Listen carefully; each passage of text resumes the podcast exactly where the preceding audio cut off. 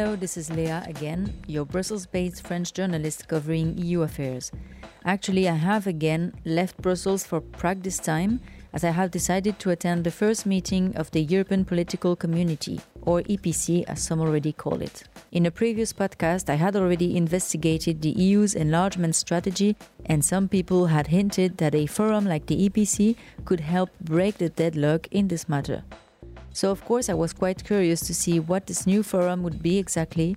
So, I booked my tickets and went to Prague, and I'm taking you back there for this episode. There wouldn't have been a nicer place to invite 44 European countries in the Czech Republic. The Prague Castle stands on a hill that oversees the old town, and its enclosure really is impressive. Surely, this offered a beautiful setting for the images of the summit. That said, the family photo of the leaders of 44 European countries on the 6th of October was perhaps the most meaningful outcome of the meeting. In front of the cameras, the leaders congratulated each other and expressed their satisfaction with the meeting. This is so important to discuss among friends in these complex times, they said. The European political community was conceived as a platform for political coordination for European countries across the continent, as the EU first described it. Its aim is to address issues of common interests, among which the security of the European continent. When the leaders arrived one by one at the castle and made their usual press statements, Russia, war, and Putin were on everyone's lips. The war and its global consequences forced politics to try and find new ways to strengthen their resilience. Die europäischen Staaten können da stark sein, erst dann, wenn sie Lösungen für den Gesamtkontinent finden. This is the Swiss President Ignazio Cassis saying that we can only be stronger by looking for solutions together. He took part to the meeting and to a roundtable about energy and economy. Right after this session and before a fancy dinner with the 43 other heads of state, he was among the few addressing the press. So I took the chance to ask him, how could the EPC evolve in the next years? This is too early to say for him, who talked about a test balloon. We are trying to sit together on a topic where we share the same destiny the energy crisis that follows the war. It is a common destiny. We all need each other. What I have really understood is that we are members of the same family, and as this same family no longer rules the planet, but is in competition with other large countries in a great geopolitical game, we must try to meet each other, to talk to each other, to find common solutions. Let's go back in time for a minute to see how the EPC started. It was French President Macron who introduced the concept of a European political community on the 9th of May 2022 at the closing event of the Conference on the Future of Europe. His idea was to bring Europe together on the basis of its geography and its democratic values. Other characters, such as the former Italian Prime Minister Enrico Letta, had already imagined a new structure parallel to the enlargement process. It's important to remember that joining the EU for real takes years and sometimes decades, as I had already explained in a previous episode. So, in June, when the 27 leaders gathered in Brussels endorsed the idea of Macron and committed to working towards its establishment, researchers and specialists in EU enlargement policies saw the opportunity to revive the enlargement process. Brussels based think tank Bruegel, but also Paris based Institut Jacques Delors, envisioned a differentiated level of EU integration in the idea of the EPC, a formula that would allow the EU to revise its decision making process and open up some of it to other non EU countries. At the end, the EPC does not really reflect these expectations. It has shifted towards something broader but also more vague. It went far beyond the discussion of enlargement. If you take a look at the 44 guests, they are as diverse in nature as in their relationship with the EU. From Switzerland, which never wanted to join the EU but feels close to it in terms of values, to Turkey, which has been in discussion to join the EU but remains too far from it in terms of democratic principles. It seems clear to everyone that the EPC will not be a replacement for or an alternative to the enlargement process. However, this forum will obviously be a practical, more flexible, and informal platform for EU candidates to engage with the bloc. Before the Prague meeting even started, observers wondered how EU centric this forum would be. First of all, it was the Czech Republic of the EU Council which was responsible for organizing the first meeting. It was then decided in Prague when the next ones would happen. The second meeting will take place next spring in Moldova's capital Chisinau, which has offered to host it, then in Spain when the country holds the EU Council presidency, and then in the UK. The so called EU centricness was discussed at large among journalists, in press conferences, but also outside the castle at different events that took place before and after the Prague meeting. The European Policy Centre, and mind here, its acronym also is EPC, organized a debate with experts the day after the summit, which I was glad to follow online from the castle press room. And there, the four panelists invited agreed that this is a parallel project to that of the EU which does not intend to converge into one. But I was still struggling to understand how the EU would not be tempted to replicate its model somehow.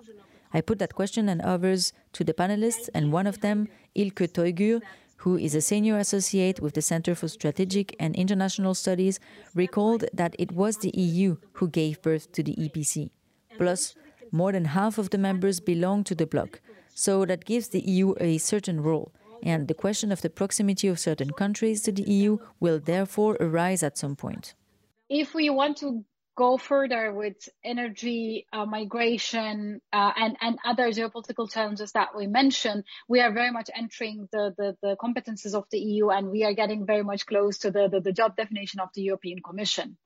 Then we will, of course, see if how much these institutions will get into this. But as long as the, the EU centricness increases, we should be very much aware that these countries should accept certain co- co- conditions to participate in, in, in, in such initiatives. Turkey, United Kingdom, and all the other non-EU countries should be on the table because this initiative is continental.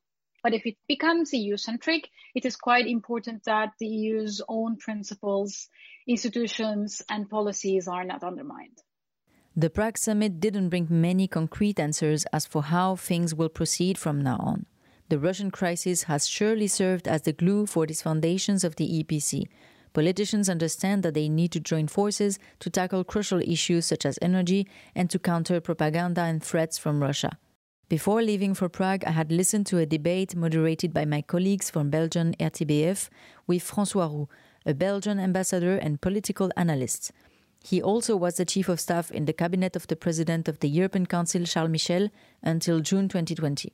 And for him, this summit gathering is a great geopolitical moment. Je ne pense pas qu'on puisse parler d'une un, coalition anti-Poutine, euh, si l'objectif de la It is not that we can speak of an anti-Putin coalition, even if the objective of this meeting of these 44 heads of states and government is indeed to take a position on the destabilization of Europe but once again by fixing the borders and removing all these grey areas. And I'm thinking, for example, of Georgia, I'm thinking of Moldova, I'm thinking even of countries like Finland. So in all these zones, there is a border that will have to be drawn, and the member states must position themselves in relation to this border. They are in or out. They will have to say so. So, in that sense, it is a great moment of geopolitical movement. Euh, Alors, effectivement, en ce sens, c'est un grand moment euh, de mouvement géopolitique. In Prague, most of the 44 guests showed unity in responding to Russia's war in Ukraine. In terms of actions in different countries, the level of alignment with sanctions varies. This is why showing unity has added value, according to Macron, because, as he put it, there were sometimes doubts about it. The summit ended with the leaders converging on their need to step up their collaboration on a few concrete topics, such as the protection of their critical infrastructure or their energy strategy. But they didn't put this in writing, as it is usually done after summits. And the modalities of this joint collaboration in the coming months remain largely unknown. All leaders agreed to tell the press that no institutional thinking was needed at the moment. The meeting in itself is already the signal, as an EU official told us. Still, many observers think that some structure will be needed at some point to take decisions. This is the case of French MEP Christophe Grudler from the Renew Europe political group. Si on veut sortir la, If we want to get out of the mere discussion, there is perhaps a moment when we should find a way to deliberate, obviously, with respect for everyone. I insist on that. But I think that this is something that really goes in the right direction, provided that we do not turn it into a European Union bis, and that the spirit of solidarity prevails. Political scientist and professor at the University of Graz in Austria, Florian Bieber, expressed a few of these fears during the same event hosted by the European Policy Center. I already had the chance to discuss with Florian Bieber over enlargement matters for a previous episode of Voices from Brussels. For him, creating another collaboration or alliance format parallel to the EU also risks multiplying structures and confusing the citizens. Remember, G7, the OSCE, the Council of Europe, and the UN are all intergovernmental alliances that struggle to find consensus and take meaningful decisions, mainly because of their large membership. Florian Bieber suggests using one of these existing platforms to avoid creating another one. The Council of Europe only counts three more states than the EPC, which are Andorra, Monaco, and San Marino. Now, Kosovo, who participated in the EPC, is not a member of the Council of Europe, but is applying for membership. It would have been a much wiser choice to revamp the Council of Europe and have an annual or biannual high, high political summit of Council of Europe member states. Council of Europe is committed to democracy. It has a secretariat. It has treaties. It has human rights protection standards. It has uh, tools to fight corruption. It has tools to deal with minority rights. It has a parliamentary assembly, which brings together not just heads of government, but also um, parliamentarians. So it, it, it, it, it kind of begs uh, question why create something else when you have a structure which has been around for 70 years now and which you know which got a huge boost after the end of the Cold War and then kind of been forgotten. But you know that that would be an opportunity to revise the Council of Europe. This may sound very practical, but there is a high chance that members will not want to work within a specific framework with clear deliverables in sight. At least this is the signal they have been sending so far. And for Ilke Toygur, this is not necessarily a bad thing, as long as there are substantial discussions happening for for the months or years to come there is also a role definition is needed and i think the european political community has added value beyond the council of europe. And that added value is mainly for me based on all these concrete policy discussions that might take place from energy to migration to economy to securing supply chains to fight against climate change etc etc at this event, but also during a second one hosted by the Center for European Policy Studies a few days after, Ilke Toygur and other experts used the term talking shop to describe the EPC. The leaders understand that it will be complex to go beyond that. They also know that there are strong differences in vision among the participants. Therefore, a step by step approach is now favored. For instance, the president of the European Council and the French president had the leaders of Azerbaijan and Armenia sitting at the same table at the Prague summit to try to resolve the major conflict between their two nations. And this was surely an interesting initiative brought by the summit. Another positive element worth noting is that we have seen the great return of the UK, with which the EU has had difficult relations since Brexit. I hope you got the gist of what happened in Prague on the 6th of October with this episode. I will follow closely the developments of the EPC from Brussels or elsewhere. À bientôt!